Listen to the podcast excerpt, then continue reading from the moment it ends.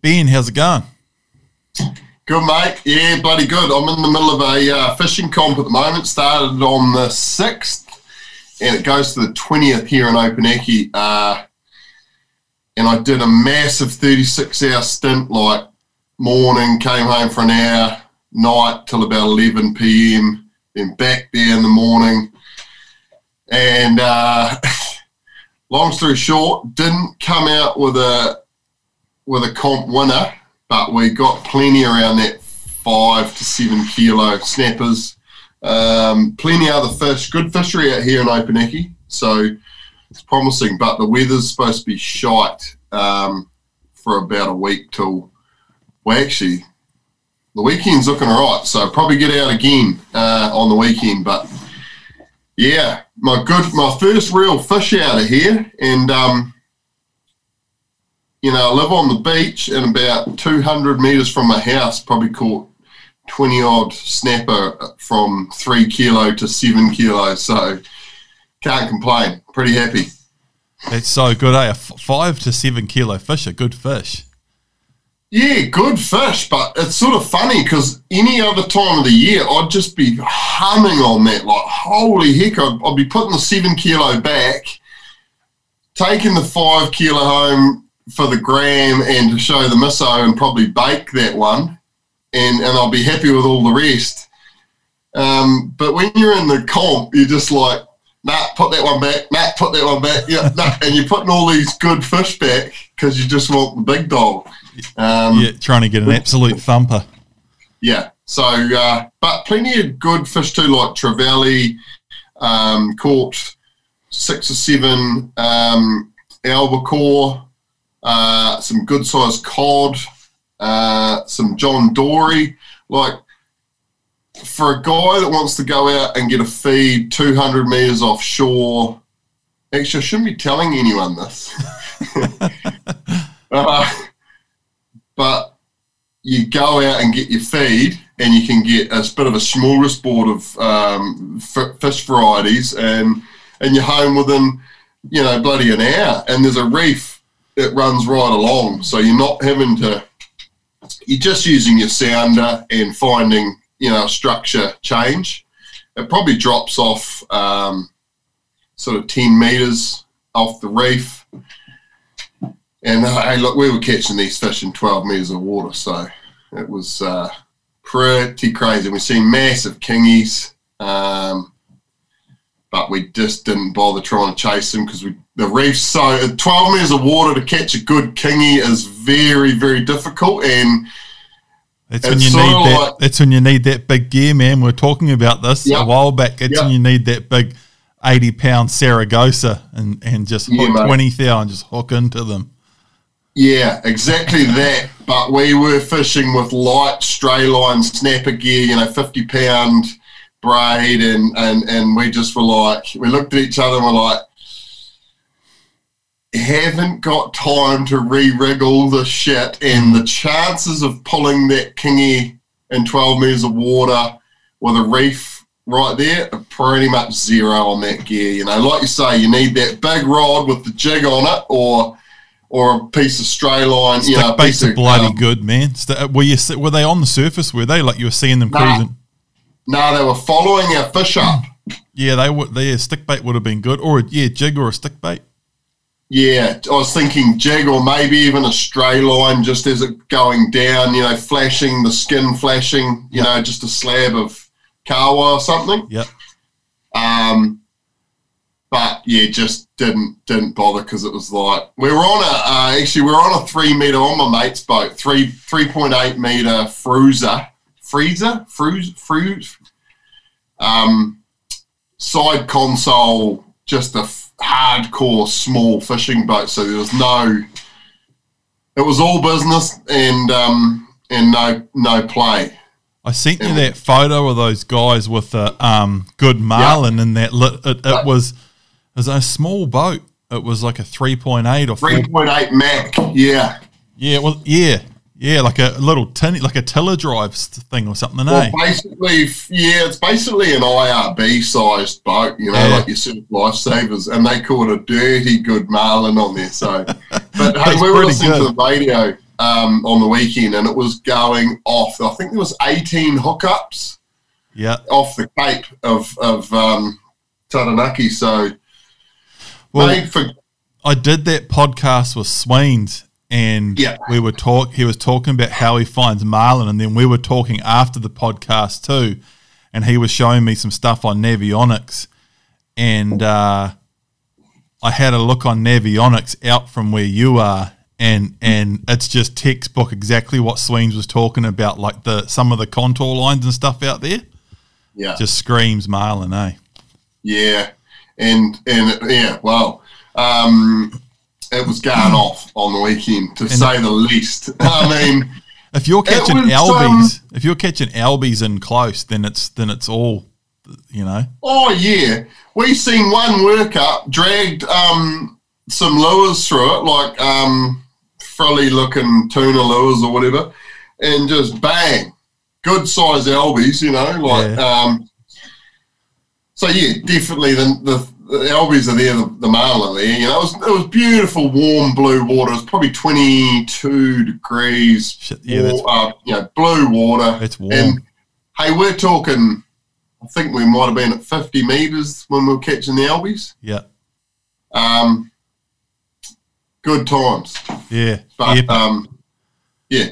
So hopefully get back out this weekend or Sunday, Monday. So, because it goes to the 20th. So I'm, basically as soon as the sea's flat, I'm going to go hard again.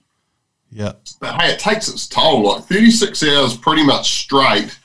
I was absolutely cooked, like the sun and my hands and my back, and I was a mess going to work uh, on Tuesday. Fishing freaking works, yeah. Like, um, uh, even you know, doing six, you know, five or six hours on a boat that's moving and, and when you're when the fishing's on and you're either launching, motoring, or engaged in fishing and on your feet and yeah, put get that burley out. Shit, I'm hooked up over here. Hang on, and you're back and forth, and the whole time the boat's moving, so your whole body's sw- you know switched on, keeping steady the whole time. Yeah, it freaking works, you are. You just you can be hammered. Yeah, not to mention like chop, you know, wind in the RV, you get a bit of a chop, and you, you know, it's a 25 minute steam home from when you've, and it's just douche, douche, douche, and you you're squatting into every one of those because you're yeah. on a, you're standing because you're on a like a dinghy. Yeah. Um, well, you know, same size boat as you. It, it takes like it's those big boats. You've got to appreciate them because you can just sit there and it's just douche, douche, and um, you know, if you if you go in the right speed, you just don't even notice. But those little boats, you feel every ripple. Big time, man. and Big your time. legs are like you say, you, the stabilizing muscles you're using all day that you don't use um, when you're milking cows or you know even hunting, man. Even hunting, yeah. it's a different thing. Yeah. yeah. and the the sun and or and yeah, just that rocking boat, um, and and when it's on too, and and and because I love fishing, so I get super engaged in it. So you, you're on mentally all day as well, and and and um and yeah, that stabilization thing, yeah, in a small boat that's just rocking around. Yeah, yeah. Um. So anyway, mate, how'd uh, your hunt go down down south? Uh, yeah, it was bloody good. Um, saw quite a few deer. Um, didn't pull the trigger. I was I, I wasn't really like I wasn't hell bent on finding a big stag either, but I wasn't going to pull the trigger unless it was something bloody big. Um, it was more just uh, go for a roadie and bloody get get out of town for a while and blow the cobwebs out. You know, I haven't really been anywhere for well over a year since since I did a bit of a um, trip away fishing Christmas before last, and then you know COVID, and I've been don't get me wrong, I've been doing heaps of fishing and cool missions and stuff, but sort of all around home, I hadn't really, um, you know, been on a holiday or been anywhere for a while and was feeling a bit bloody, um, a bit cooped up. So that was the main thing, really. Just hit the road, go for a mission, blow the cobwebs out until I felt like coming home and hooking back into work, really. And um, uh, it was bloody good, man. So good. Um, just cracked the weather, and I and I was sort of playing it by ear. Like I had I had a whole bunch of different missions that I could do, and it was just depending what the weather was doing, what I felt like doing at the time as I got close.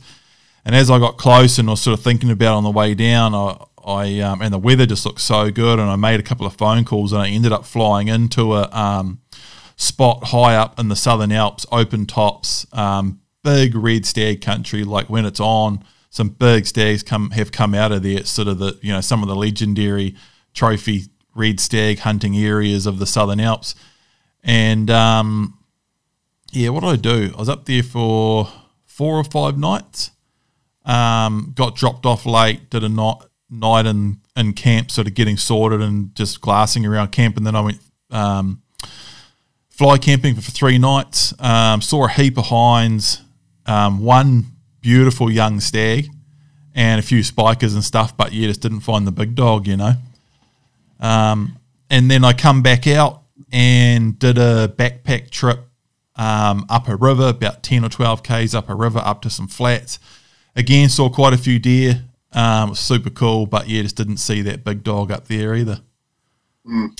Yeah, and like what you just said at the start, like you hadn't been away for a while, and I know you've been doing a shit ton of fishing and you know overnight hunts and all that around home, but quite seriously, a good trip down south with good weather, and you just get up in those big basins and mountains and just being there is is um it's honestly I can't explain it. You've got to go there and sit there. As soon as that chopper buggers off, you're sitting there going, "Holy hecker!" I'm I'm in like um you know they made a movie called Avatar about country like that you know and that was real buzzy you know that was like a uh, a, uh, you know something that's not real but but we've got in New Zealand, we've got something special. It's real. You're there, and you can just sit there all day and and buzz over things, you know. Yeah, totally. And um, I, reckon, I reckon it's just so good for like I I've I grew up there and was brought up in those hills, and I still go down there and buzz out. So it's got to be pretty. Um, it's pretty magnificent, eh? And it's and it's underrated. Really, you've got to go there and try it and just and it, like you say, you've come back, you're fresh. You didn't even shoot a stag, and I most some people would be gutted about that, but you're just like, wow, I'm, I'm ready to take on 2021. You know, dude, big time. To- yeah, totally agree with everything you just said, and and um, it, it, I, dude, I tried to because I filmed the whole trip. I'll put together a video at some point, um, but I I tried to explain it a couple of times because I was having that moment like six or eight times every day. I'd just be like marching along on a bench, and I'm thinking, yeah, I wonder what yeah, what time, what's the time, when's the sun going to be going down? I'm thinking about what face I want to be glassing, where I'm going to camp, you know, all the different things. You, are constantly sort of moving and thinking about logistics and where you're going and what you're doing, and you'd be looking at the GPS or something and thinking, and, and then you just sort of stop and look up while while you're thinking, and just your line of sight and you just get snapped out of it by what you were looking at and you're just having these massive like holy shit moments about six or eight times a day just being completely blown away by what you're looking at and it is it's and, and i tried to explain it to the camera you can't uh, but there's something it's like serious going on there you know um, and, yeah, and I think we sort of take it for granted as hunters. You know, like you, you're sort of always trying to get the cheapest deal on your chopper and the cheapest ferry and all this stuff. But at the end of the day, it's it's say it's a thousand bucks for all your travel, but where you end up, you know, I'd pay a thousand bucks to just end up there for a picnic lunch and go, hang on, I'm pretty lucky to be alive today and sitting right here. And hang on, this is my home country. This is where I'm, you know, I can come here anytime I want for a grand from, you know, Taranaki. So you got to appreciate what we've got here. And, and when you get that weather right on the west coast, there's no better place. Like I've done a lot of traveling too, and There's no people up there. I mean, that's a thing in this day and age. You try to go somewhere and not see a soul. That's that's you know that's um, spectacular to look at. Mm. Nowhere. Mm. You, are up there and you're not going to see a soul for five or six days. Mm. I mean, yeah, I didn't. yeah, so and you're looking at the most spectacular shit in, in the world, and and it cost you a thousand bucks. I mean, you got to sort of take that on board, eh, and, mm. and really appreciate it. But hey, look, I'm not a greenie and and all that shit, but it does help with my mental health. Um, sitting up there and just buzzing out. Dude, big mm. time, man, big time. Um, mm. Yeah, I've, I've been a little, I've just sort of been, I've got a lot of big projects that I want to hook into, but I've been struggling for real inspiration on starting. Like I've sort of been doing things in drips and drabs, or just just haven't. I've been struggling to get into the mode where I'm actually pumped to hook into it. Like a couple of big projects coming up, like the um, bird dog training stuff with Miko and the deer dog training stuff with her. Like it's a big thing to start, and it's a lot of writing, filming, editing. Think it's a lot of work, man. Mm. Um, and and I've got to get in the right place mentally so I can do a good job of that. And I was struggling to get there.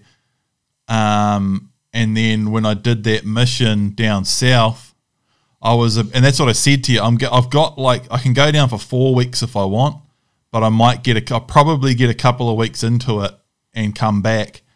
And I was about halfway through my second trip. I did that flying trip. That was epic. I was pretty keen to hook into the next trip. Did that walk-in trip by about the second night in that in there. I was really just starting to think about coming back and hooking into the the bird dog training stuff with me, kind of getting ideas and where I wanted to start and what I wanted to do. Like it, it, it definitely, um, yeah, it was just an epic reset, man. Exactly what the doctor ordered, eh? Yeah, no, that's cool. Hey, I'm just gonna I'm just gonna grab a remote real quick and crank this aircon and up in here. It's freaking cooking. Yeah.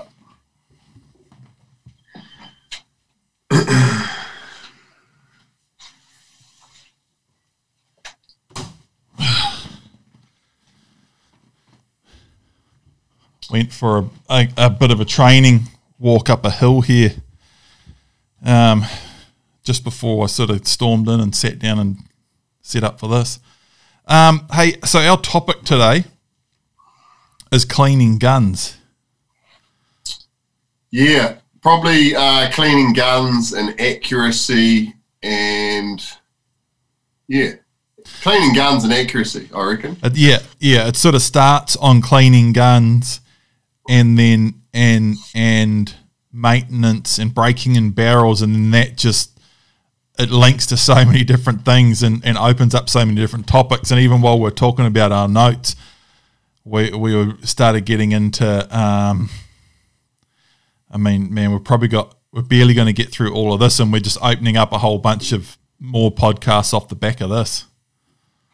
Yeah, I think it's pretty key, um, and there's a lot of talk out there about it, uh, especially breaking in barrels. Like a lot of guys will say, "Nah, nah, bullshit. You don't need to." Blah blah blah. But for me, I've got a bit of a um, background with, um, you know, building and steel and friction, and I just um, when when you've got steel and friction, shit happens. So um, you, you got a little bullet going down a thing that's been machined, and machines aren't perfect, especially little tiny bore like a barrel.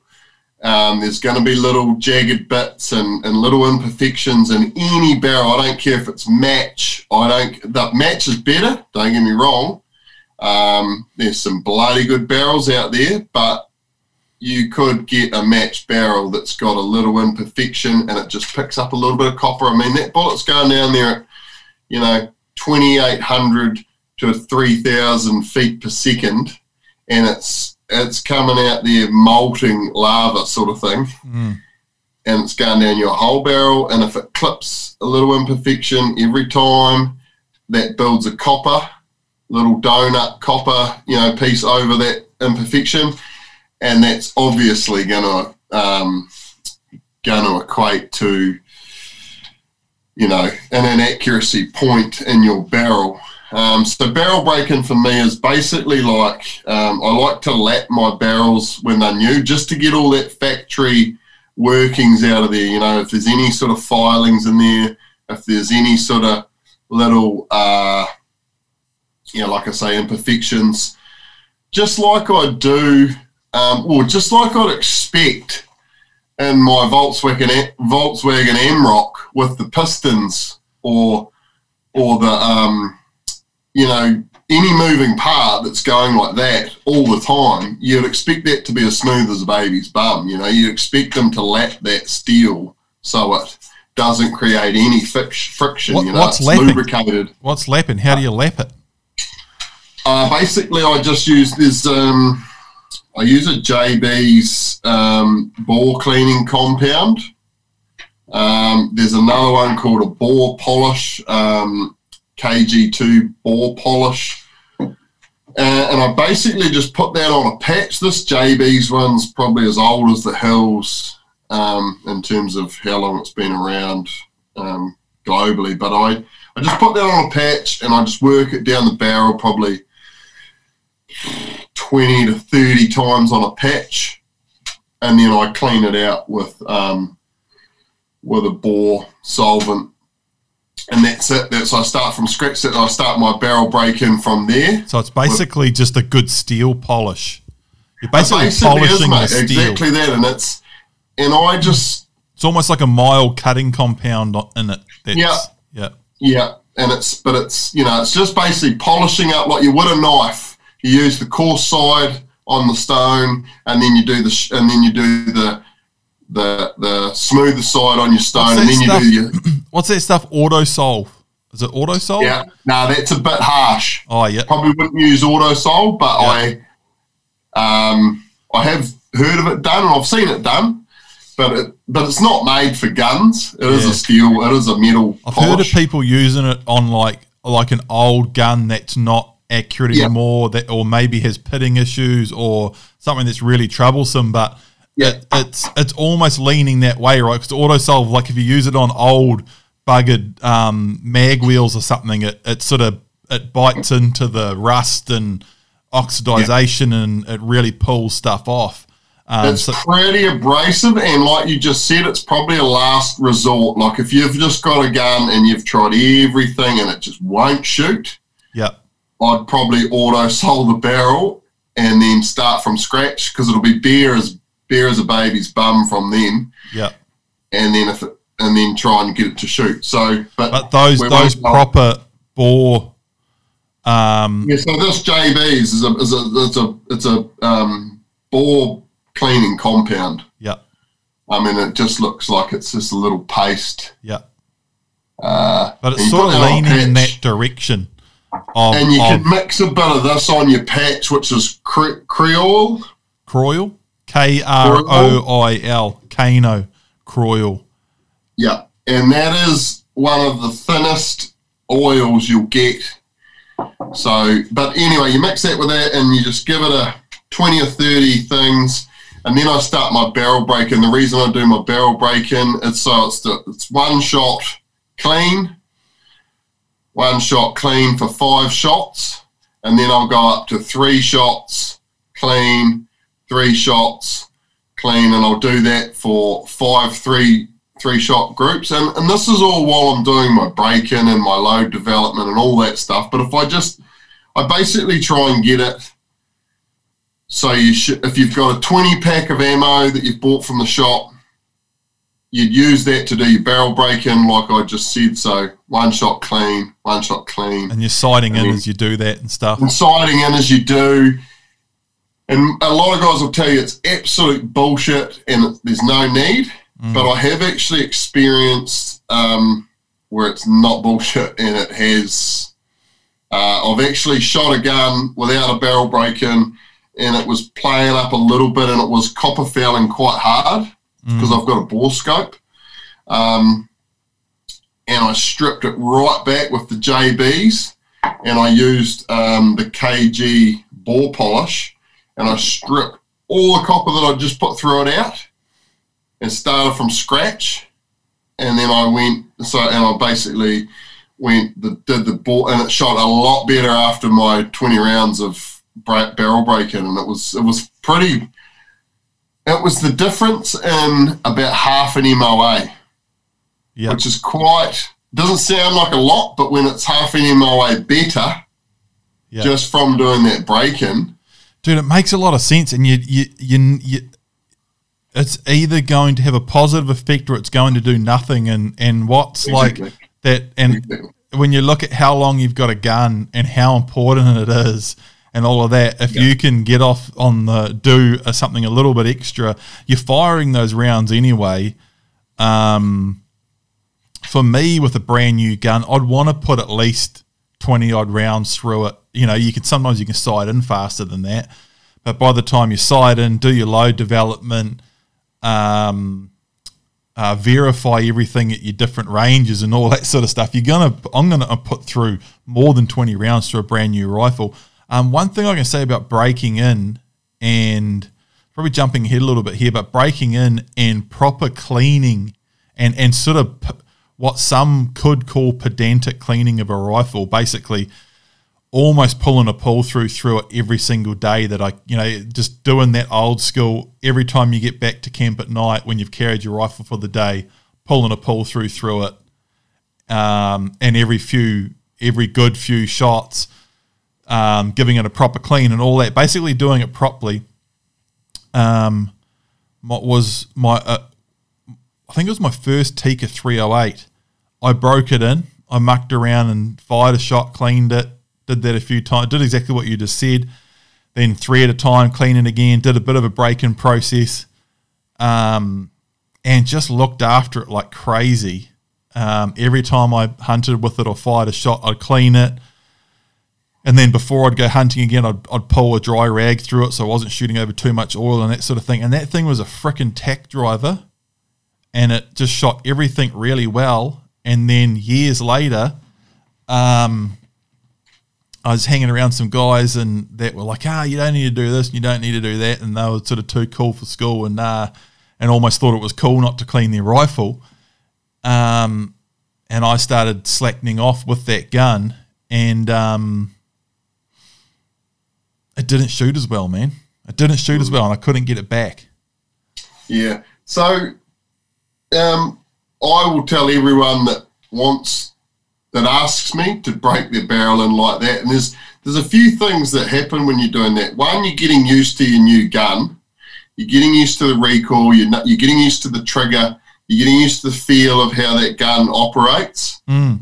And it's just one shot, and you're not worried about accuracy. Bang, and then you and then you you're getting into your cleaning routine also, especially if you're new to cleaning and shooting and working out how it all happens and so it's pretty good for you and your gun. you know, you're getting Big into time. good habits. Yeah. And um, so, so I do the barrel breaking, um, and I'll, I'll, probably touch on the cleaning thing also. So mm-hmm. when I say cleaning, I mean there's a few things what, what we're trying to clean here. So we're trying to clean out carbon, which comes out of your, which is created when you fire a, a you know, a cartridge in your in your gun. It'll spit down your barrel heaps of carbon. Um, copper from the bullet, so copper fouling, you might hear people talk about. Um, and then there's powder residue um, or unburnt powder in your in your thing. So powder will look black on a on a patch. Copper will look blue, and uh, carbon will be a browny, almost a rusty sort of color. Um, so what I've learned with comp shooting and that is um, a lot of comp shooters will leave copper in there until it starts affecting, uh, you know, accuracy because it, it can actually help. You know, a bit of copper fouling actually can can be really good for accuracy. You know, well when um, you when some barrels like being lined with copper in the in the lands, and yeah. they just shoot 100, 100 odd 200 bullets it matches in there and it won't it, you don't get uh, you know your es is quite good and and the same you know you don't get any um, variables until it goes pear shaped and you've got too much yeah and it builds and up too much pressure signs because often, um, like we found when when we were shooting my Rem mag the other day, um, my first shot was about two inches low, and then my second two were bang on. But I'd given my gun a good clean. I'd put a solvent down and all of that. So that first fouler is is often off a little bit, yep. eh? Yeah, yeah, yeah, quite often uh, in a lot of guns, unless you've got a big, heavy, um, you know, um, competition barrel like a Palmer barrel or something. But quite often, a sporting rifle or a hunting rifle will have a fouling shot that's not, you know, where your um, point of impact is, you know, sighted in for. So, so, so this is what I'm getting at here. So, carbon is, I find, is I reckon carbon's a must to clean out. Uh, like you want to get rid of the carbon because carbon actually will um, absorb moisture, which is what creates pitting in your barrel. That's the killer. You don't want anything absorbing moisture inside your barrel. So leaving it in a gun case is a great recipe for, um, you know, getting moisture inside your barrel bore. Um, so don't leave your gun line in a gun case or store it in a gun case. Um, I don't recommend that. Uh, but yeah, carbon's your killer, I think. Um, so how do you get? So so you can. Does a normal get a specific carbon cleaner just so you can get a a yeah? So it's just a carbon cleaner, and it'll leave the copper in there and just take the carbon out. Copper's really really stubborn, so it'll take a fair bit to get copper out if you if you're not. Barrels get better and better. So when you first when you got a brand new barrel and you're breaking it in, a lot of barrels, not all barrels, they're all different, but a lot of barrels will foul up with copper real bad. You can see it. You can look down the muzzle or look at the end of the muzzle in the light, and you'll see copper in on your lands. Mm. But they do get better with time. Most barrels, some won't, but so copper and copper's stubborn to get off, man. You've got to have a like a good solvent, or you've got to scrub it out. They're the two ways you get it out. You know, you you can't just put oil down there and a few patches and think she's clean, because oil um, won't get carbon or copper. It'll probably get your your powder residue out. Yeah, and you'll see that on your patch. It'll just be black. My theory. What about like um, instead of using a carbon remover, but if you use a like um, a light oil like that Kroil, and you know, like so, say say with you know, I, I give give them my ring. Oil's actually um, petroleum based, so it will chew into a few things if you oh, leave yeah. it in there. It's a it's a bit of a an active ingredient. Yeah. It's not just an oil. Yeah. Like you smell it, it smells like petrol sort of thing. Yeah, yeah. But quite a strong smell. Uh, well, what about something like um, just a normal mild gun oil? And so, say I've given my Rem mag that good clean clean out with solvent, got all the carbon and copper out of there. First shot was a fouler; it was a bit off, and then we fired a few shots. It shot some good groups. Sweet, I'm away. I'm hunting, and then while I'm out on my hunt, it's like, man, my bore would be pretty damp right now. If I just pull a rag through it, uh, yeah, yeah. With I'm a, hearing what you're saying. With a little bit of oil, it's going to pull that loose, burnt, unburnt gunpowder and stuff out, and it's going to put a very fine film of oil down the barrel. And I either want to use something very, very light, like a Kroil or a very light gun oil, and or pull a dry rag through it. But if the last thing that's gone down is an oily rag, then a dry rag, then anything that's going to absorb uh, w- moisture, water, has probably got a super fine layer of oil on it. So my barrel's pretty. Prote- I feel like my barrel's a lot more protected like that. Hundred percent, and that's but true. I can shoot that's over what it. I do. That's what I do when I'm hunting. I've got a pull through and it's soaked in um, krill oil and I just pull that through at night because soaked in Kroil, not krill. Yeah, krill. Yeah, yeah, and I I just pull that through every night. You've seen me. We've been on hunts and huts, and, and I'm pretty pedantic with my guns. Yes, I remember that. Yeah, just like just I'll say it right now. You can be over clean with your gun, but you can't take back once it's rusted and pitted. Yeah, it's done. Like it's it's not done. It'll still shoot for a period, but it's got pitting and rust in that barrel, and that's you, what happened to my. Take That back. That's what happened to my 308. Yeah, exactly. So you're better off to be the guy in the hut, and everyone will be going, "Oh, what, what are you up to, you, you, you dickhead? You don't need to do that." And you're, you're going, "Hey, look, mate, peace of mind. I'm just going to whip a thing down there, and then I know any moisture from the bush today or any crap because you can get crap down there in your barrel without knowing too, like a little beech leaf or um, and like you say, you fired, you've shot a deer that day.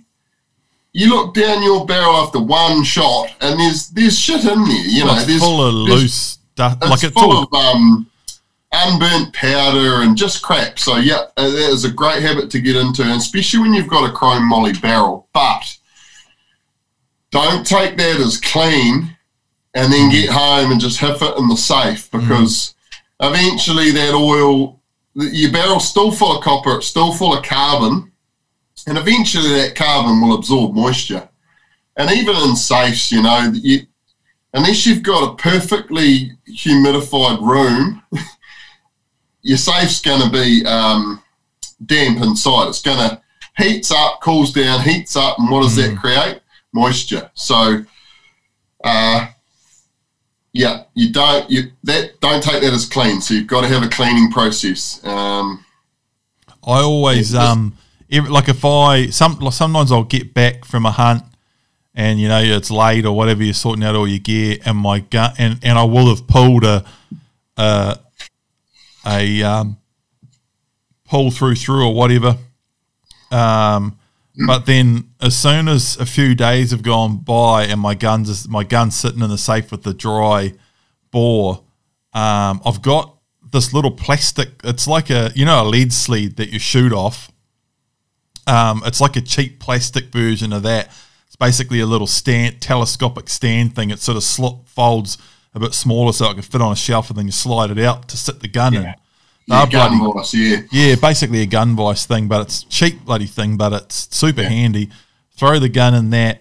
Um, I've been using Kroil a lot, but I might actually. I think Kroil definitely has its place. It's great stuff, um, but it's quite light. I've got like it's just like a cheap Remington, super heavy, quite uh, heavy gun oil. Um, yeah. A rag soaked with that, pull it through and and I, I make sure I so I get it all around the um, the crown and the lands, and my whole bore is soaked with a good heavy oil that's going to cling to it. If my rifle's sitting in the safe for any amount of time, it's soaked in oil, and then before I sh- shoot with it, I've got to pull a good couple of dry rags through it. You know. Yeah, just on that, you don't want oil. If you're sitting your gun butt down, you don't want oil dripping down and into your trigger. Oh, yeah because it will cock your trigger up. Uh, if you get too much oil in your trigger, it'll malfunction. Okay. Um, it's not a good thing. Triggers don't like heaps of oil because they've got little parts. So just either put all the oil in there and then stuff a, a little patch in your bore, uh, in your chamber, so it will yep. catch any oil that wants to drip down. And also oil dripped over a wooden stock will soak in and, and it'll, it'll come up black. It's just, it'll cock your wooden stock up. So just a tip there. And just on the one with the putting, pulling the pull through in a hut soaked in oil or, or just any time and then going hunting, you've got to be really careful with how much oil's in your chamber mm-hmm. because that'll create a massive pressure spike if you've got a, an oily chamber which is the bit where you, basically your chambers where you where your bullet um, casing sits before it goes into the barrel into the lands. Uh, before the bullet goes into the lands, it holds it in the chamber, and then your bullet's the only thing that goes into the lands. But if you've got oil in there, it'll create a pressure spike, and you get a. You can sometimes pop a primer, or you'll definitely get a flattened primer, or you'll be like, bang, and it'll just really thump you, and you'll be like, Jesus, that was pretty gnarly. And sometimes smoke will come out the end because you've got oil in your barrel too. Yeah.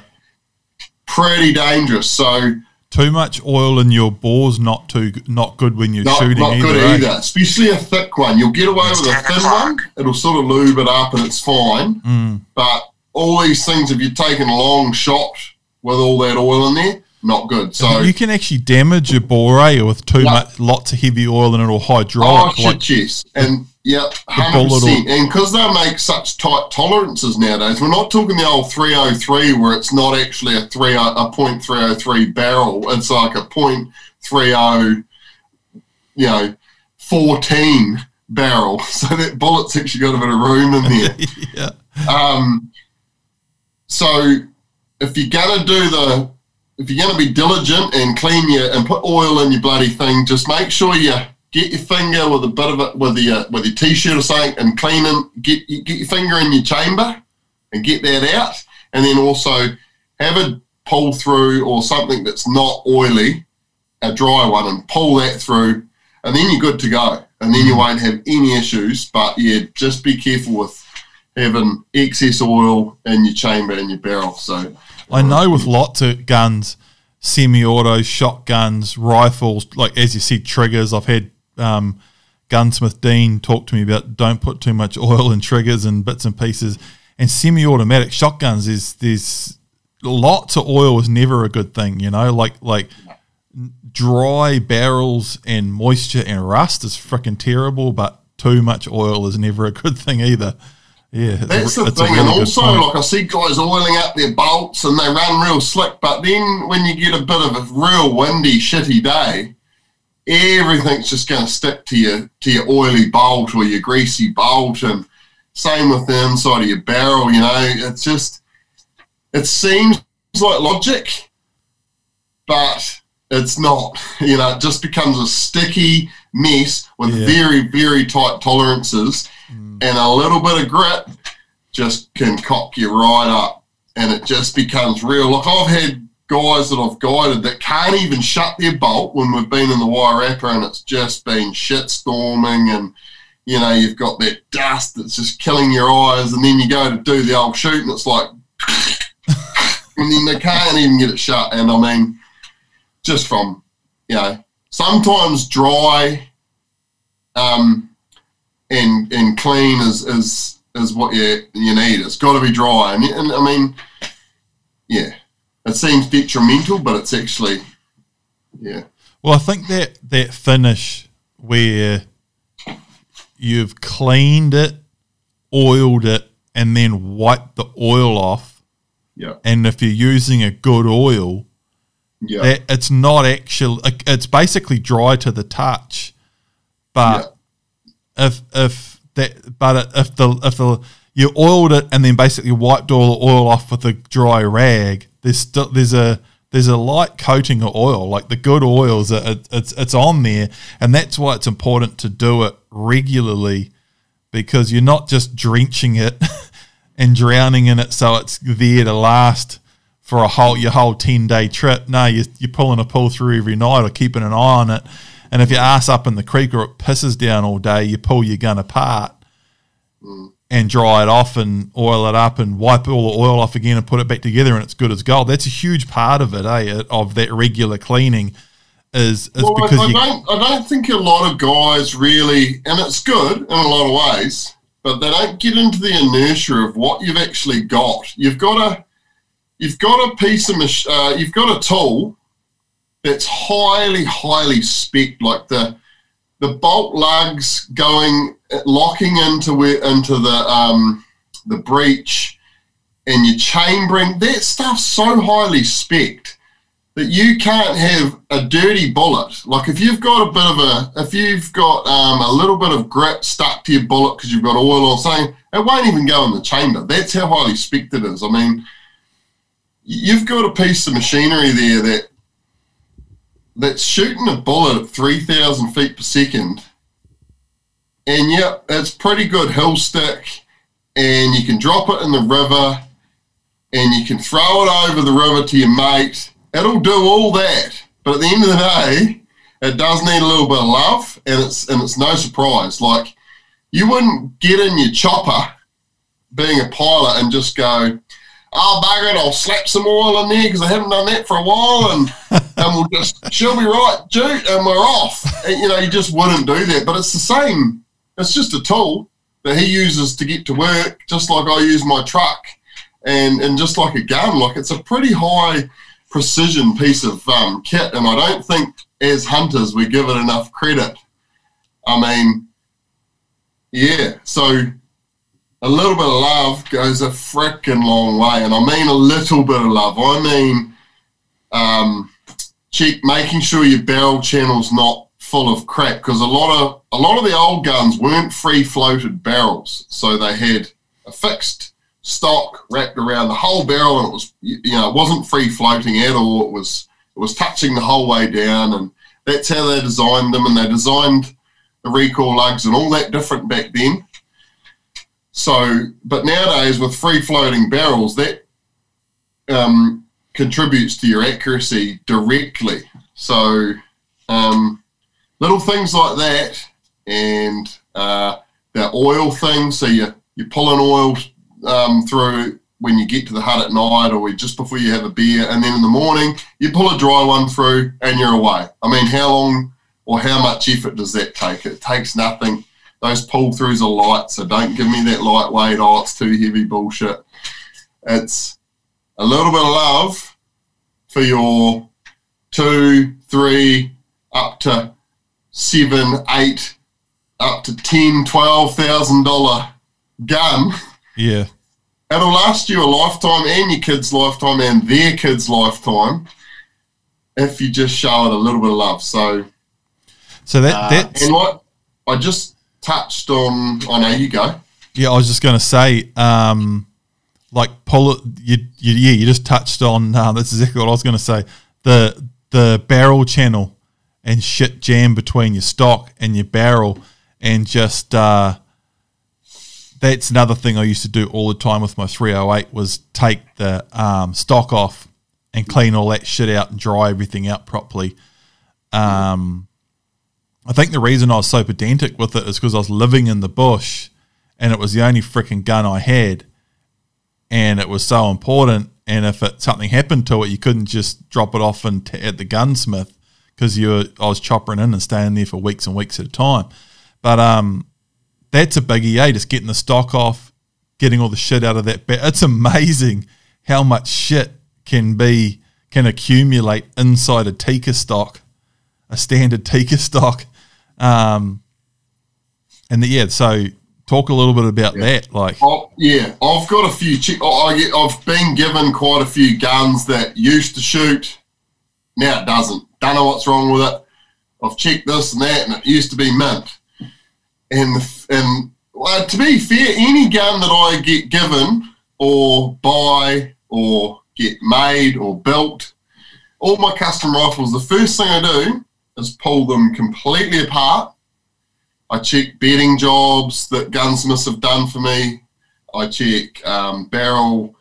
I make sure the barrel channel's wide enough to free float the barrel. Look, I'm, I'm pretty pedantic, but I I just pull guns apart and I start from scratch. So I'm like, I look at the, you know, action screws if they're too long, you can't shut the bolt properly and it's grinding on your bolt, you know, because it's sticking. That's where your front action screw goes. It goes right where your bolt locks into the breech. There's an action screw under there. So if that's too long, it's grinding on your bolt, affecting accuracy. Uh, so basically, um, get yourself one of these. I think everyone should have one. It's called the Fat Wrench and it's made by Wheeler. And it's basically a torque, well, not basically, it is a torque wrench and it's built for guns. And uh, I got a Vortex one. I got a Vortex. Sorry? I got a Vortex one. Yeah, Vortex. I don't know, but this is this one's lasted me for twenty years, and I bought yep. it when I was doing comp shooting, I got told to buy this, and it comes with the bits, and it pretty much universally fits most guns. And but the, the, the key thing is it's got torque settings. So torque settings for your for your scope rings, for your scope bases, for your action screws, and that's basically all you've got on a on a um, shooter that you need to worry about. So I hear a lot of guys like, oh, you can't take gun apart, it won't re-zero to the same and this and that. And, and hey, I've probably taken, oh, I don't want to go too many, but it would be at least 200 guns, dead set, over 200 guns apart, uh, put them back together, probably more like 400 to be honest. I believe uh, you. and taking them completely apart when they've been zeroed, put them back together, and the most shift I've ever got out of any of those guns was an inch. Yeah. I, I do. All that was was um, I just fiddled with the screw that went direct. This was a gun that the screw went directly into the recoil lug, so it was semi-important. Yeah. And I just tightened it. It didn't shoot again, and then I loosened it, and then it shot exactly where exactly bullseye. Was that with so, the torque torque wrench? Was that with the torque wrench? No, that was just bef- that was just that with was a random. yeah, I didn't I've, worry about torque. Dude, I've never had a problem with it, eh? Um, no, and that's what I'm saying. Mm. one inch out of 400 guns, mm, and you had that once, people, and that was once. yeah. So guys who say, "Oh, you don't take your gun apart," or what about? Well, hey, look, I've got a bit of experience and and I'm willing to take the risk. I know what's yeah. It happened to me once, and it was an inch. Well, like, I, know I still would have killed an animal. I know what's going to be worse is um, if you got a big bit of bracken jammed down between your stock and your barrel on your on a yeah. free floated gun. That that's yeah. definitely going to cause an issue. Uh, yeah. But yeah. So, and, and, I don't, even like I don't want guys carrying around one of these in their every hunt in the bush and all that. I know that's unrealistic, but what I'm trying to say here is get used to like the military do it. They, they all have to. They pull their guns apart within seconds. Mm. Like I don't know, their lieutenants like pull their gun apart and then and you know she's all in bits Doing on the, the table and, and, then put their gun back together. And I mean, hey, look, their life's on the line when their guns don't shoot. I guess um that, that this that's a good uh, point. And and with guns, you want to verify everything. You know, like if you if you and that's you one thing. Familiar with everything too, and, and yeah, and, and and like that whole running it in and and um, firing a shot, cleaning it, firing a shot. See see what that rifle's clean, cold bore zero is versus your sort of you know with a bit of copper and cut. You know you've got to work all the stuff out, and every gun's different.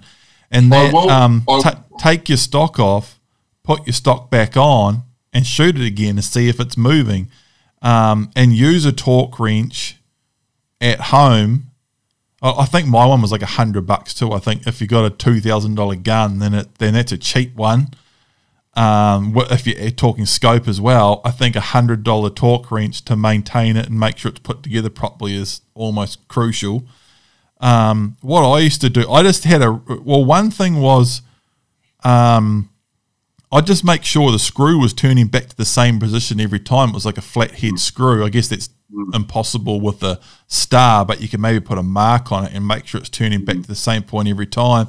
And just having a really good feel of it. And also, a torque wrench is really good because it gives you the feel for where the right spot is. You actually yeah. get a bit of a feel for it. Um, and if you do that a few times, um, and take your stock on and off a few times using a torque wrench, you'll get and, and you'll get a pretty good feel for it and verify everything, man. So take your gun apart, put it back together, and and shoot it and see where it's landing. The reason I love the torque wrench is I have got the worst gorilla mitts for any screws that I think, oh, that's not very tight. Boom, and it snaps. I, I shear screw heads off on the rig. Yeah. You know, and, I, and my other job, you know, farming, and, and I'm, I'm like, exactly the same. I didn't even, I didn't even get to, like, I wasn't even leaning on, and I, and I do that often, and, and everyone knows me as that gorilla guy. so, the torque wrench for me, 23 foot pounds um, of pressure on a Nightforce um, ultralight ring to me feels like, oh my god, this scope's going to fall off. You know, like this is just. I'm I'm sweating bullets when I'm going the range, thinking 23 foot pounds not enough. 23 foot pounds not enough. Well, because that's what they specify, manufacturer specification. Mm. 23 foot pound has been on my gun for 10 years and hasn't moved a single millimeter ever. Mm. So you can imagine if I didn't have my torque wrench, it'd be about 63 foot pound and my scope would be crushed. And that's a really good point, too, for, for some listeners um, that are newer to hunting and guns and that, is that everything has specification. Mm. Everything has manufacturing specs and it'll be in your handbook or you can Google it and work it out. But all your yeah, action, Google's way.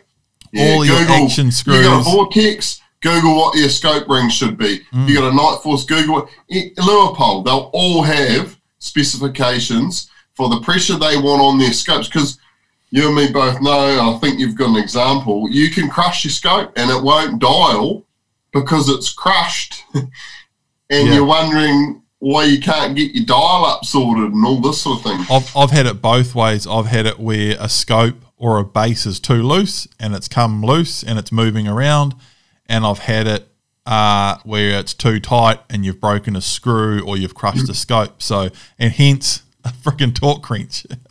Yeah, it's so important. And to go with your to go with your torque wrench, uh, highly recommend some Loctite, some thread locker.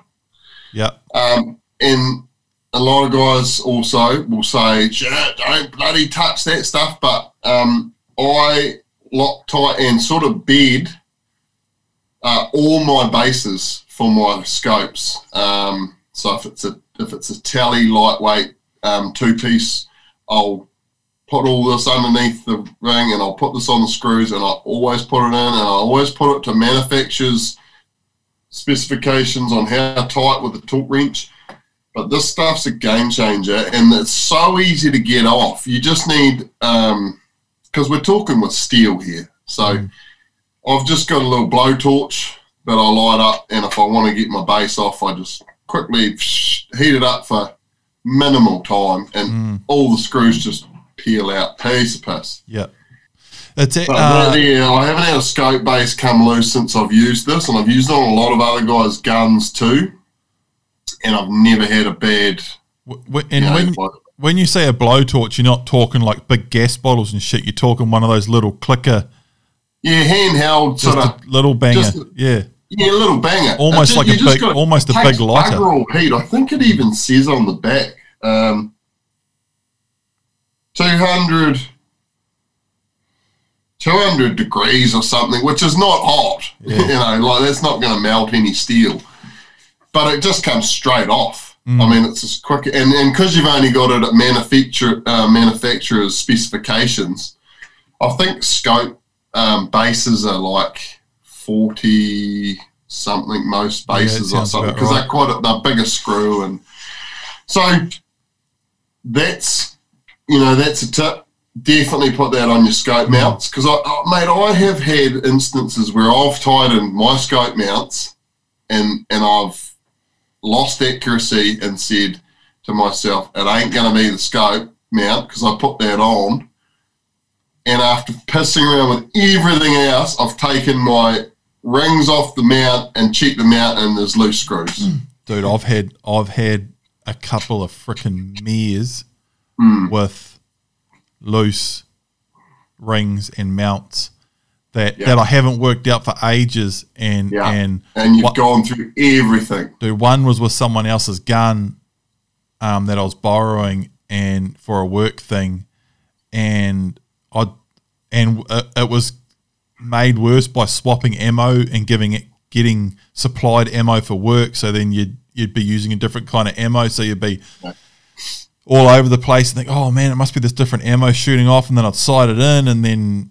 start shooting and it'd be okay. And then I'd miss something and I'd think, no, that I wasn't bloody that far off on that, and then I'd check the gun, and then it'd be off, and I was sighting, I was, it was all over the freaking place, and I finally worked it out, and I and I checked all my screws and bases one night. This is after eight. It was my fault for not mm. check. That should be the first thing, one of the first things you check, if not yeah. the, the very first thing when you have accuracy problems with a setup.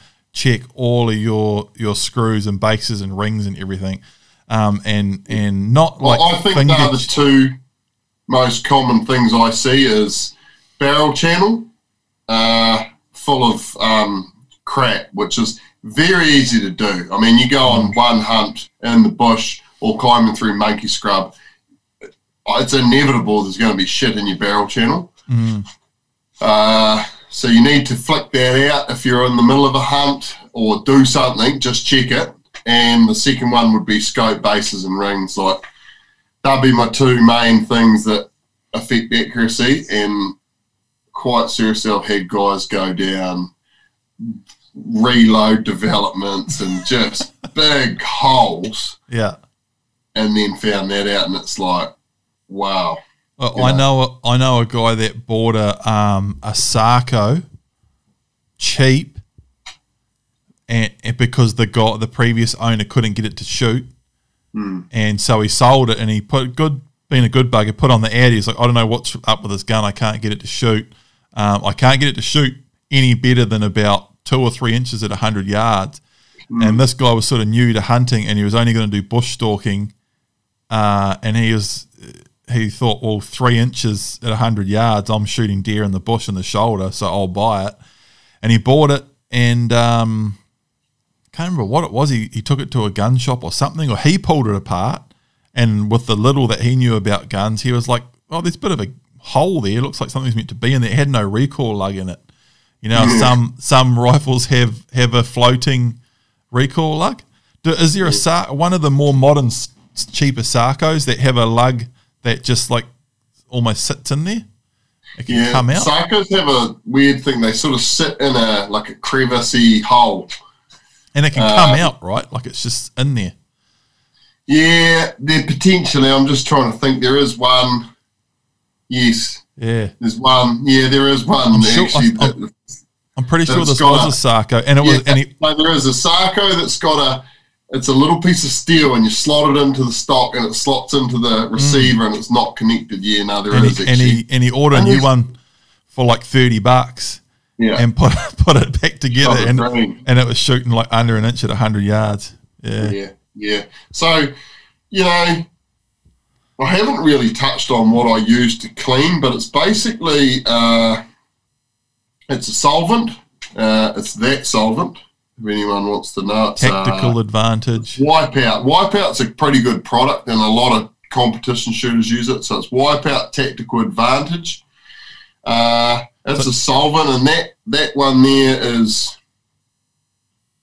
Oh, it says um, eight ounces, but it, I don't know. It'd be five hundred mil. So is that going to remove all of your copper and carbon and everything? This this is the one stop shop, and I leave that to soak so this will do three things. It says it does three things. You can you can do when you're doing your barrel break in, um, or whenever you're shooting. Actually, you can just run it like when you're shooting, you know, gongs or whatever. You, you run a you run one of these down, a patch of this down there, and leave it until you want to shoot again, and then you clean that out with dry patches, and then you shoot, and it'll make cleaning easier.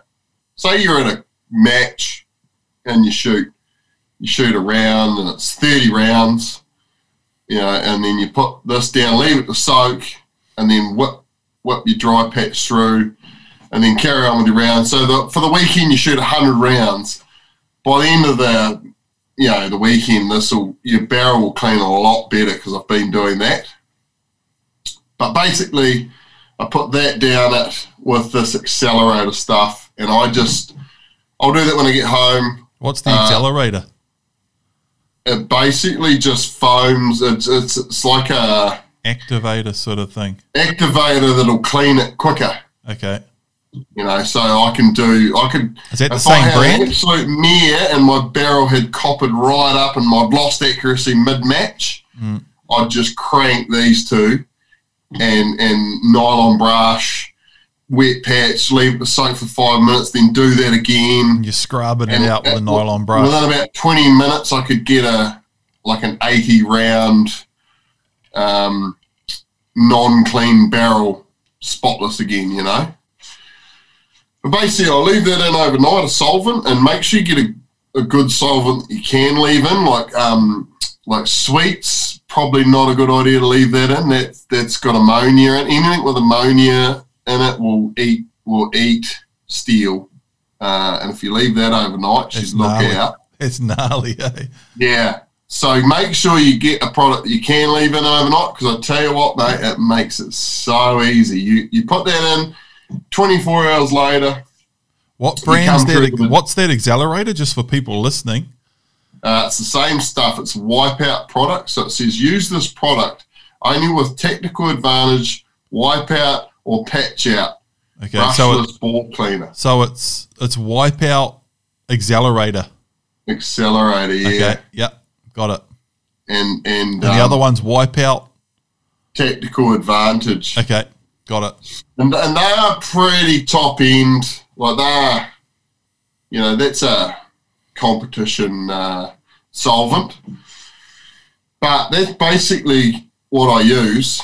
And then if I, like I say, you've got to this, so that that would do you if you left it for 24 hours. I'd pretty much guarantee it would get your copper, your carbon, and your and your powder out. And if it doesn't, the only way you're going to know is if you've got a borescope or you run a patch through again and it comes out blue, which is what we talked about at the start. That's copper.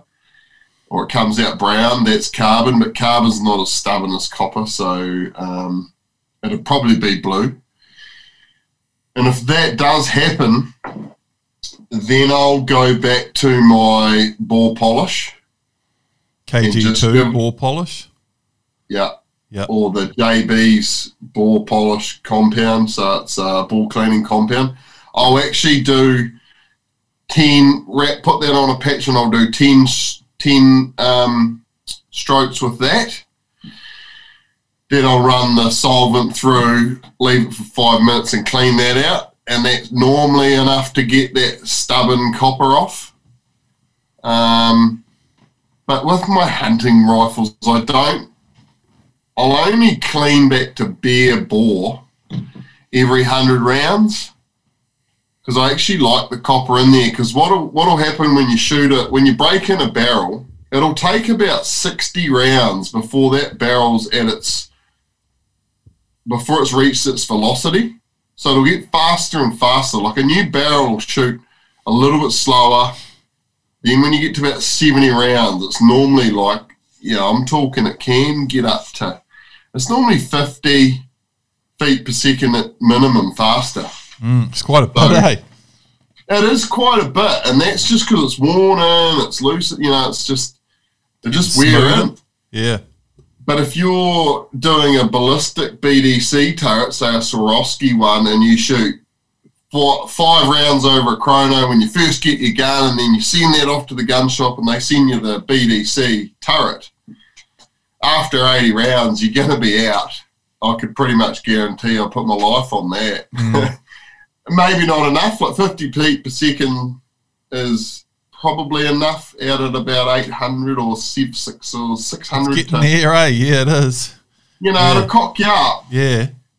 So that's another reason to get used to your gun, shoot it, because it won't be hitting its peak velocity until there. So if you do all your, so if you do your load development under 70 rounds, then you've done your, say you've done your load, uh, your muzzle velocity with a chronograph at 20 rounds you potentially could be wrong, you know, very shortly down the track. Mm. So, what about getting a few boxes, of three or four boxes of cheaper ammo? And yeah, great idea. And just great idea because I firmly believe in the barrel break in, and, I, and I'll never change because I've had uh, um, uh, experiences where where it does matter. So man, there's nothing yeah, like there's nothing like rounds down range. Like I think me and you are both pretty lucky in that I had thousand, literally thousands of rounds down range by the time I was about bloody fourteen, or probably by the time I was ten. But by the time I was fourteen or fifteen, I had probably had tens of thousands of rounds down range. Uh, but man, if you're starting out, like, and I've seen it, man. I've seen guys that they've been hunting They've, they've been out trying to shoot deer and then we're out sighting guns in or something and they want a shot with your gun and they're trying to lay down behind it. And I've, you, I've just been laying down behind it shooting a gong at 600 yards or whatever, or, or a one inch group at 100, and they're pissing around for four minutes just trying to get lined. They can't even see through the scope. They can't get lined up and get the eye box right. Mm. Um, yeah, and that's not a that's not a um, uncommon thing. That's very common. Like I've uh, you know I've taken guys out hunting, guiding, and same thing that they're actually just getting trying to see the animal and get the sight picture through the scope, and I'm going, shit, we're in a bit of trouble here because that thing's 200 meters away, and old mate can't even get his sight picture sorted. Can't get the eye box. How sorted. the hell's he going to hold that thing steady? Yeah. So so and and and at different and not just laying down either. Like um um you know, bloody just mix up your shooting positions. Do some stand up stuff, do some walking around near, like all that sort of stuff. So what I'm trying to say is, is like a few rounds down range, and even if it's just some cheap ammo that you're just let and rip, um, and then you and then you're going to get your precision hunter or do some hand loading and and get your C, BDC turret and all that sort of stuff. Um, yeah, it's it's Always a good oh, thing, eh? Mate, lately, the probably the last five or ten years, I've probably been building two or three custom guns a year, full custom builds, and every one of them I get in behind, I shoot it, and they're different. You know, I, shoot it, it's different trigger. You know, these are for other you know guys. So I've got um, you know one will have a carbon barrel and and a Timney trigger. And I get them behind, you know, different shapes. There's so many different shapes stocks out there. I mean, you've got the flat pistol grip ones, you know, the McMillans, and and then you've got the, you know, the sleeker hunter style ones like the NZ Hunter guys use. So they all feel different, mm. and and I shoot them all, and I do all the load development, and I've got, like you say, a fair few rounds down thing in you know in my 38 years and it takes me a bit to get used to all those guns different trigger weights different you know so when you buy a new gun i've had that much experience and i still like to shoot at least 10 or 20 rounds just to get the groove of how that gun reacts and actually how I'm going to shoot because I change my shooting styles for different setups. Like for instance, your seven mil Rem mag is just it's just a brick. It just sits there. It's got a flat base stock. I mean, it's got a nice handle. It's got a heavy scope. It's suppressed. It, yeah, it recoils nicely. It's cheating. it's yeah, such a good gun. gun to shoot. yeah. But then I've I've I've shot three three eight. Um, actually improves, but at the same weight as your seven mil Rem or probably lighter. And th- they react, as you can imagine, like there's a fair bit going on there.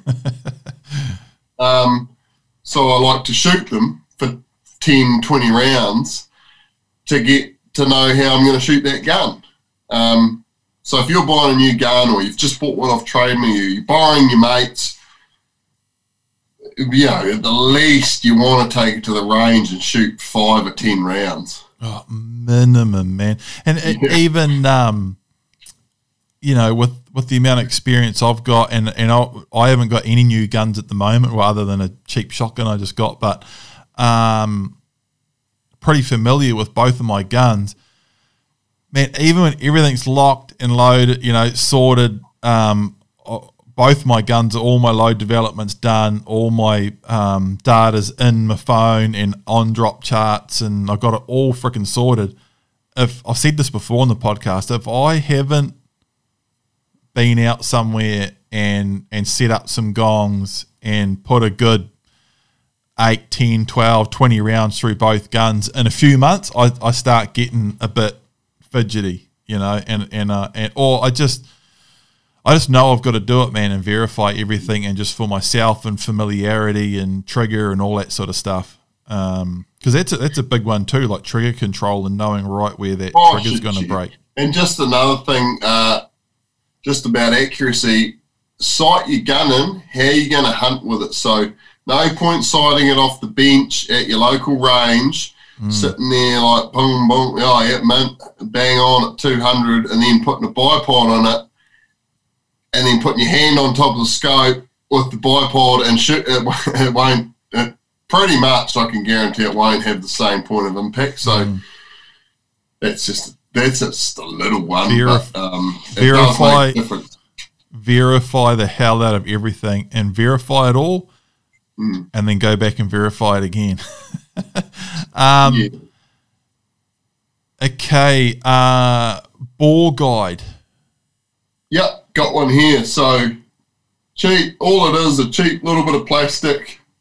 Um, basically, what it does is what we talked about. You know, with the so you don't want solvent, uh, oil, or especially this um, bore cleaner stuff in your trigger or your or your uh, chamber. Mm. So that there goes right up to the lands.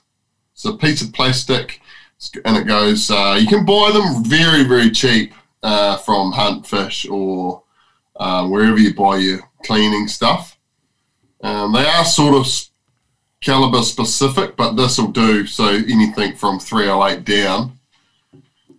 I don't have anything other bigger than that, other than my three three eights or and my four sixteen. So they've got their own ones. But I've got you can one make these too. Like um, you can make this out of a piece of plastic, you know, sort of dowel that's hollow. You know, you just make.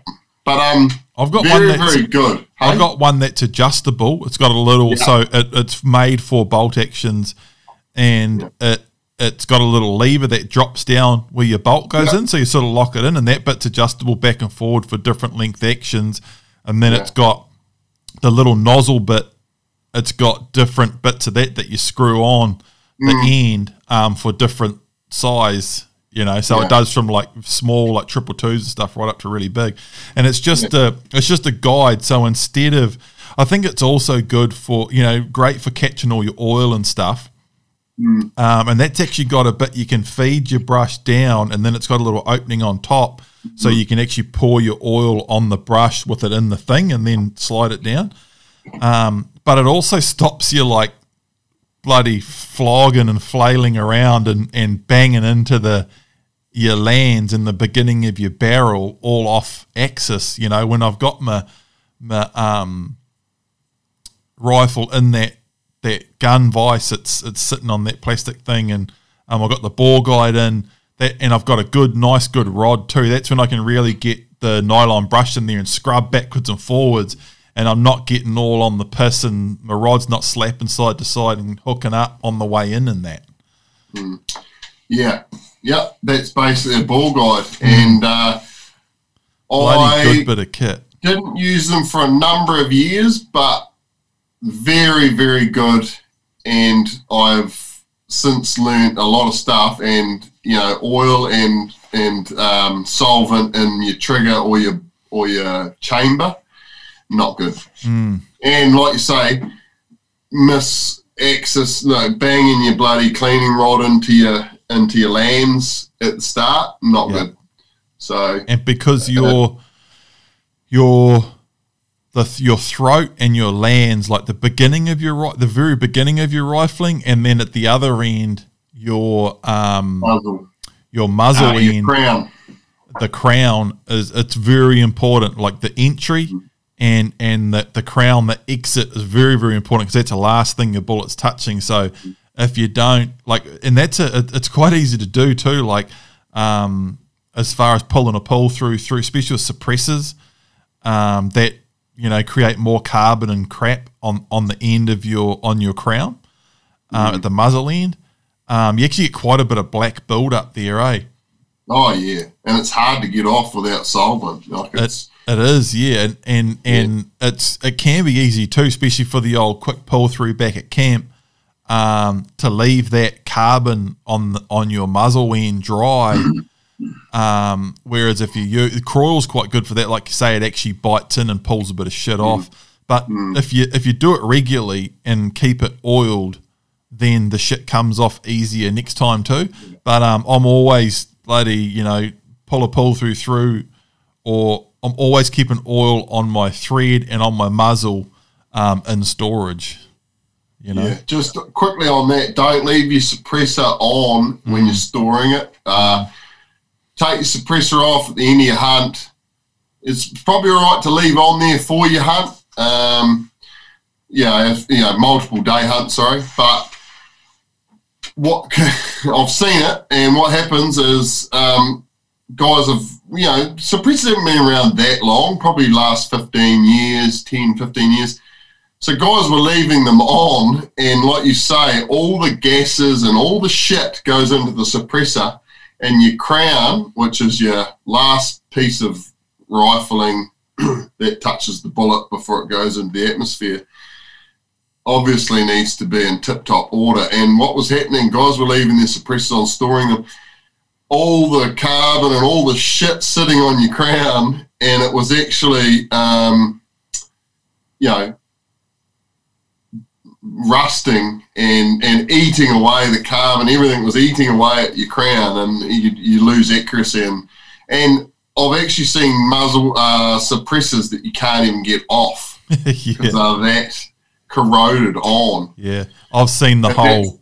I've seen the whole crown pitted on a rifle. Yes, that, pitted, yeah. That, and so just don't store your suppressor on there for a length of time. Like they're just weak a, pumping sweet, but yeah. I'll, I'll often, if, especially if it's been a humid day or a bit of a damp day or whatever, um, I'll even back at camp overnight. I'll pull my suppressor off um, pull a pull through through, and then just the rifles on the top bunk or in the corner with the suppressor off it, even overnight.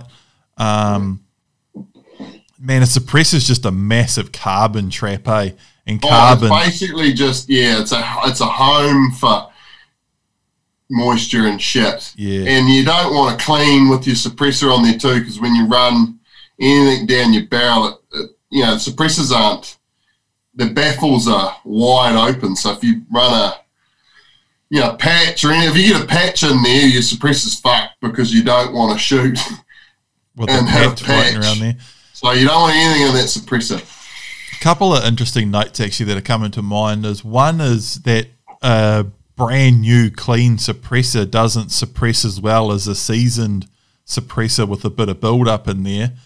Mm. Um, another note too, is uh, it's surprising how much shit you can get in a suppressor. And you know you can get a massive build up of carbon and unburnt powder and crap like that, half burnt powder. You can also get sticks and leaves and dust and bullshit in there. Um, this is something I picked up from the goat cullers. Is uh, one guy that was particularly in you know pretty sharp on his maintenance and cleaning and that.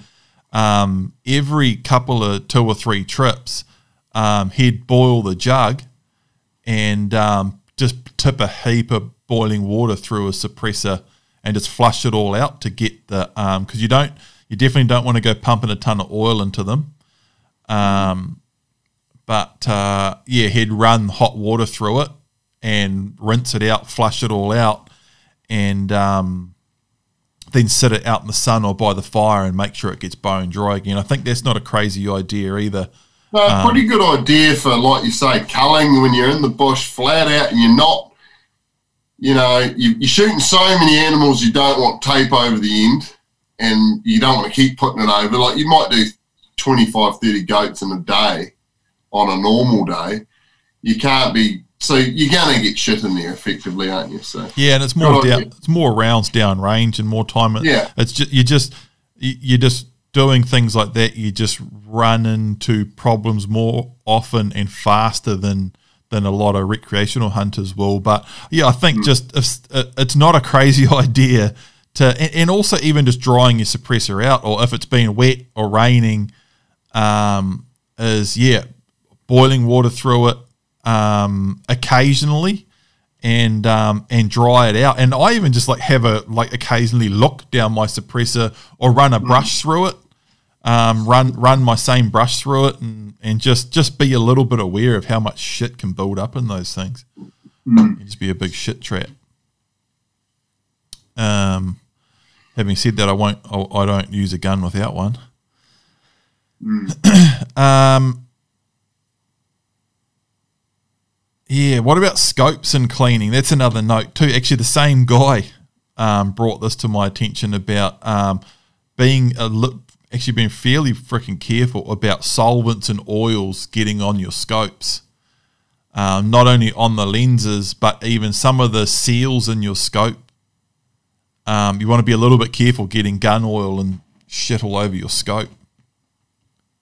Yeah, I don't muck around with my scopes. I, I uh, if I was gonna clean my scope at all, I wouldn't touch the lenses with anything other than a lens cloth. Like I'm not one a guy that'll get my shirt and you know, like I just I am. I, have got lens cloths. yeah. yeah, well, I'm rough, but I used to be, but when I've got five thousand dollar optics on most of my guns, yeah, I've just learned that once that thing's scratched,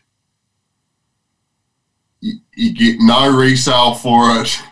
Uh, yeah, it's no, just it's, a it's, big and, and like a lens cloth nowadays, you can buy them from anywhere. I've like got the freaking things everywhere because every time you buy a scope or some binos yeah. or a rangefinder, you get one with it. But yeah, um, so so I've got lens cloths. Like literally, when I'm hunting, you'll see one on my binos. You'll see another one in my somewhere.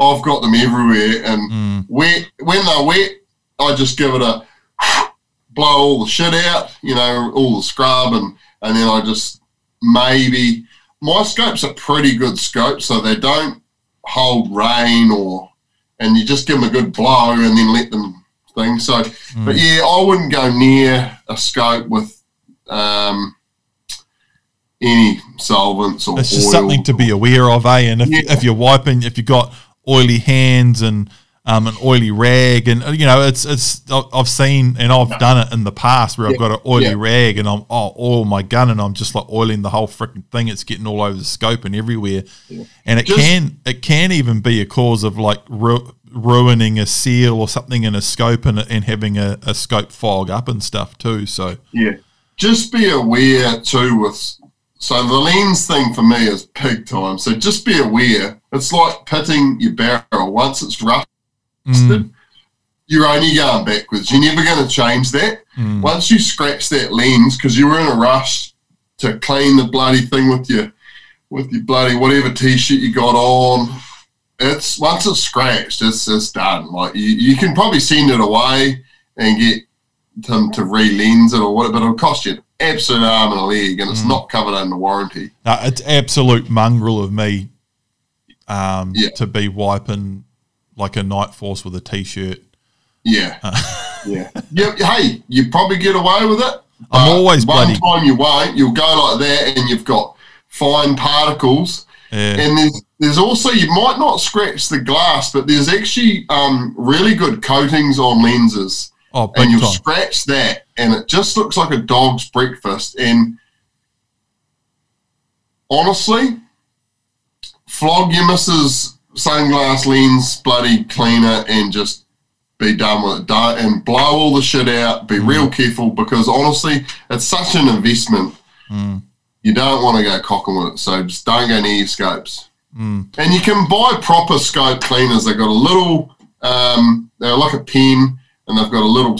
You poke out a brush on one end, and you blow, and then you brush, and then the other end's got like a proper lens cleaning thing on it and um, and you can buy lens cleaning wet cloths.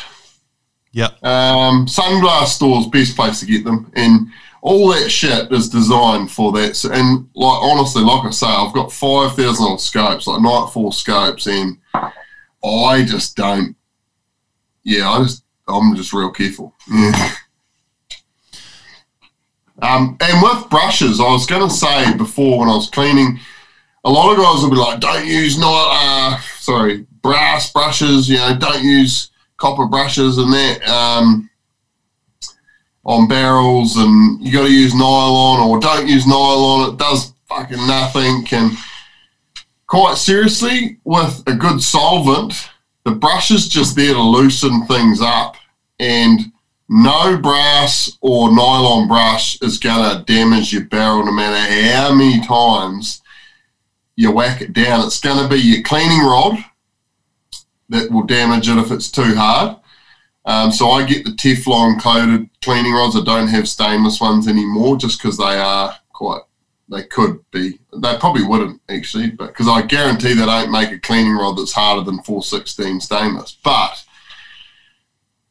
the, any nylon bronze brush, they're not going to cock your barrel up. Like you're running a bullet down there at 3,000 feet per second that's covered in copper, and that's not cocking your barrel up. So mm. stainless is pretty hard. It's not as hard as chrome moly. Um, but you're not going to wear your barrel out by cleaning it with nylon or or what are they? Are they copper or brass or what are those? Um, the brass, aren't they? It might be both. It might be both. Yeah. Uh, um, copper brush, copper brushes really rings a bell for me. But yeah, I've got yeah. um, nylon ones and I yeah. find them nicer to use. They just they scrub backwards and forwards easier. And like yeah, you say, and the nylon. To be fair, if you've got the good solvent, mm. it's just there to break up the particle, and then your patching's doing all the work anyway. And this, mm. you know, your solvents will do all the work. So it's not a. And they're also quite good to wrap a patch around, so it's really tight mm. because obviously your brush is um, the right perfect circumference for your bore and you wrap a patch around that and, and whip that down there. Yep. And that's a really good way of getting good coverage on your patch. Mm. But yeah, there's old wives' tales that guys will say, oh, don't ever use a bloody brass brush down your thing. But hey, if you actually think of the, the nitty gritty, um, nothing that you put down your barrel, well, most things that are designed for cleaning guns ain't as hard as your barrel. Mm. Yeah, I think a good a good quality cleaning rod is a is a is a good idea if you can. Versus you know the old four piece screw yeah. together with that could have a little sharp edges on it and stuff. But like you say, then a rifle barrel is so freaking hard anyway. Your cleaning rod's probably not. Uh, well, it isn't. It's not going to be harder than your barrel. What's yeah. the go with um, chrome moly versus stainless? Um, yeah, so that's a good point because a lot of guys think because they've got the stainless barrel that it's bomb proof and it's weatherproof and uh, you know, and the chrome moly, oh, that'll rust and uh, well, so the fact the fact of the matter is, stainless will rust very quickly too. Like within a week, uh, I, I could. Oh, I live by the sea, and uh, if I left my stainless gun out on my front drive it'd be rusty by tomorrow. I mean, they just they get surface rust just like any other metal. Mm. Um, well, you look, you know, so don't just because you've got a stainless think that it's bomb proof, but um, in reality, chrome moly's harder than stainless. Chrome moly's actually a freaking good. You can get some freaking good shooting chrome moly barrels. Uh, so don't just think that stainless is um, uh, more accurate too because um, it ain't. It can be, but it isn't as a rule. Um, Chrome Moly can create some exceptional barrels and did for many a year before they invented anything stainless. So, so is uh, Chrome Moly just basically your old school standard blued barrel? Yes. Yep. Hundred percent. Okay. Yep. Yep. Yep, that's what they all were once, mm. once upon a time. Mm. Um, but then they, you know, sold us on stainless thing, and it's softer. It's normally four sixteen stainless, I think, uh, most barrels, and yeah, they're pretty good, but they're not bomb proofs, mm. and uh, they will rust inside. So don't just think you've got a stainless with a synthetic, and it's you just take it to Stewart Island and treat it like shit and get it wet in the bush and then just chuck it in the hut by the fire and she'll be all she'll be all good. Mm. Um, because you're gonna get you're gonna get a rude awakening if that's what you're thinking. And so. it and it doesn't have to rain or fall in a creek to have moisture inside your barrel either. Like New Zealand's a bloody damp place. Oh and, yeah. Um, and well, know, for instance, we've got dewy mornings, freezing cold. Mm. Then in the middle of the day, it's about 28 degrees. Then again at night it cools off. So there you've got such a massive temperature change.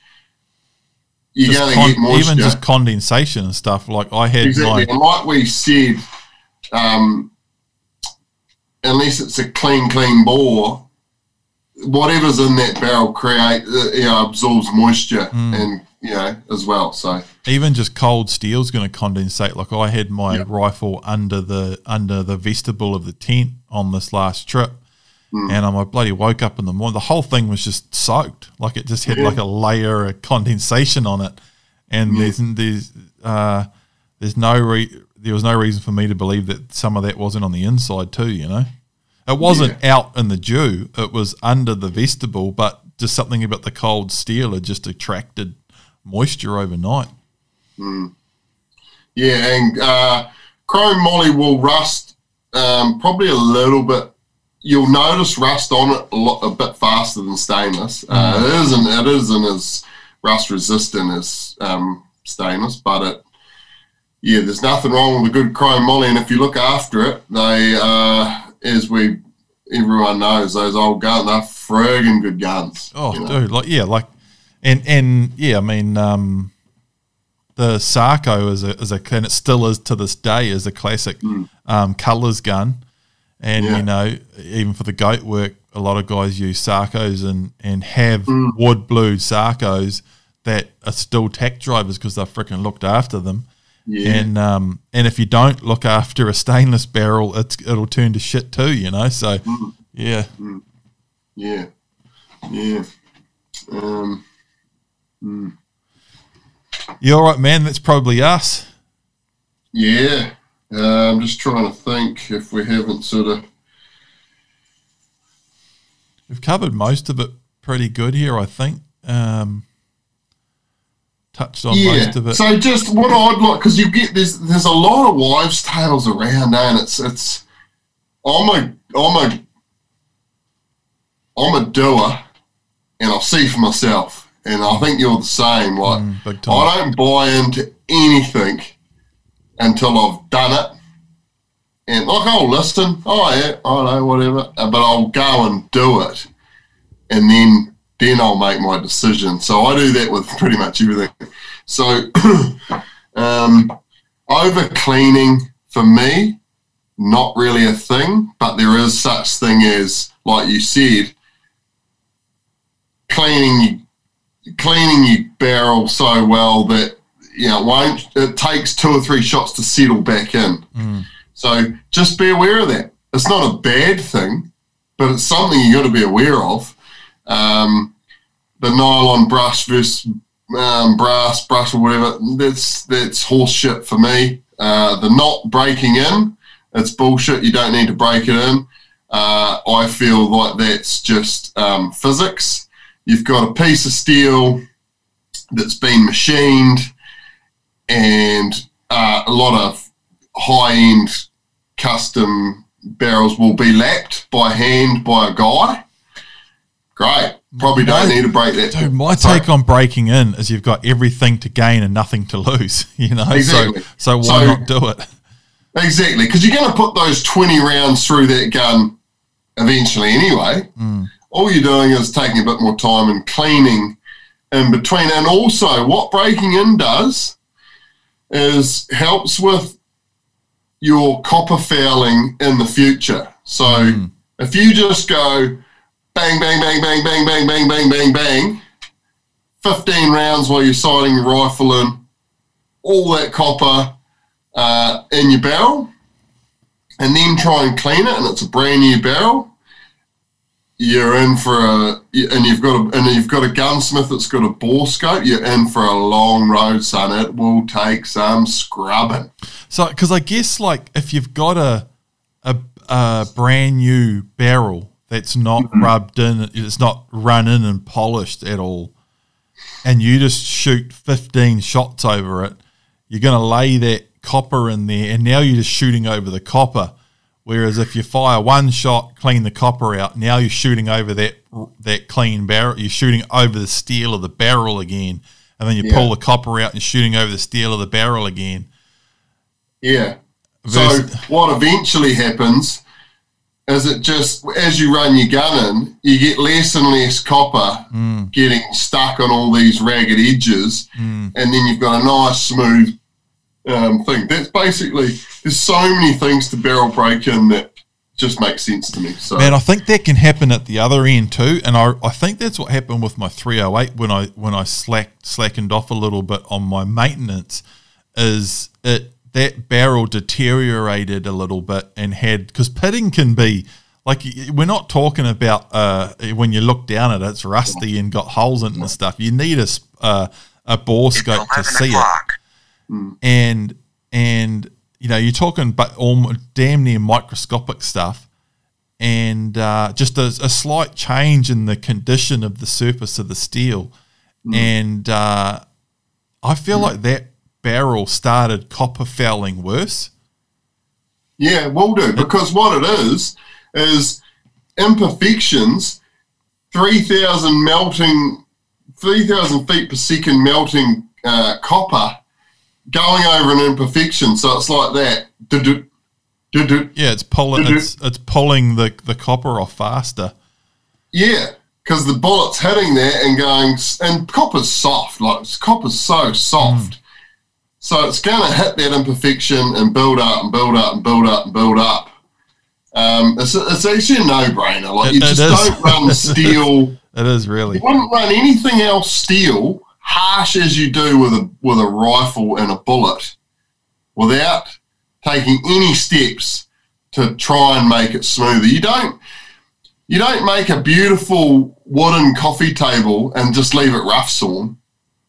You sand it to the best of your ability because it's smoother to do everything on. Like you, you, you can wipe it easier because it's smooth. You can, uh, it's nicer to play with, you know, like it's nicer to have glasses on or whatever because it's smooth. So you don't just, you wouldn't do it with anything else. I don't know why guys just treat their barrels like it's a machine piece of steel and unless it's been hand lapped, it's, it's always going to be a machine piece of steel. Mm. Yeah, I mean, you uh, can't get a CNC machine inside the barrel, can you? So it's not that exact either, you know. Yeah, no, it, it only makes sense to me. Yeah, like even when you're drilling out a gudgeon hole on a post, you you, you, you do it prop. You, know, you go in a little bit and you pull all that shit out because it just makes it easier to put your gudgeon in. You know. Hundred percent. Yeah. All right, man. Um, we're well. Big topic, but I reckon forget about all the wives' tales you've heard. Um, you don't have to listen to me either, but find out for yourself.